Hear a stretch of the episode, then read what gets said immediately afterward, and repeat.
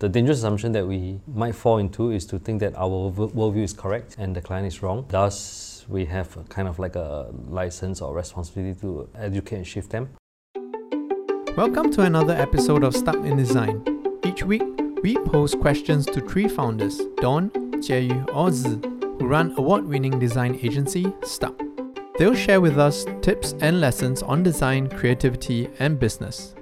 Without further ado, let's get into it. Is it ever possible then to say if you start off the project with a little bit of misalignment with the client and you already kind of know it?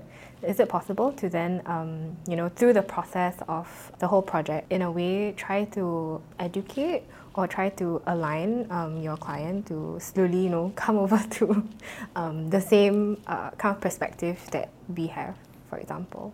Saying that has one dangerous assumption that we might fall into if we, we if we constantly think that way. The the dangerous assumption that we might fall into is to think that our worldview is correct and the client is wrong. Thus, we have kind of like a license or responsibility to educate and shift them. Well, granted, maybe many times that is, to be honest, true in my opinion, because I, I, I think that as designers, we see projects more uh, centered around the human being or the humanity as a whole than just like, hey, is this a business?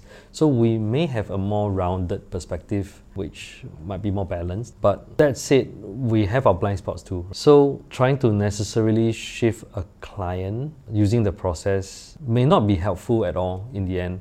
That's one, right? And not be helpful meaning that we may not be actually right in the first place. Secondly, the question back to you is can we really shift values of people? I think it's really hard, uh, even if you try to shift values in everyday life, you know, in a, even if you want to have a friend or parent kind of shift somebody's values, takes long time, takes tragic events, you know, it takes uh, so much.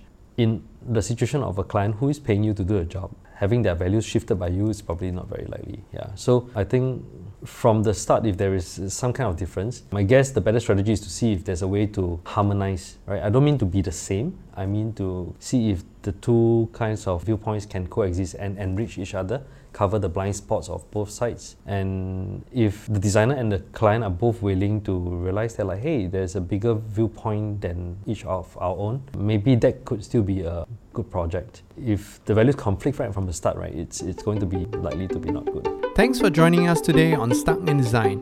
See you next week for more tips on design, creativity, and business.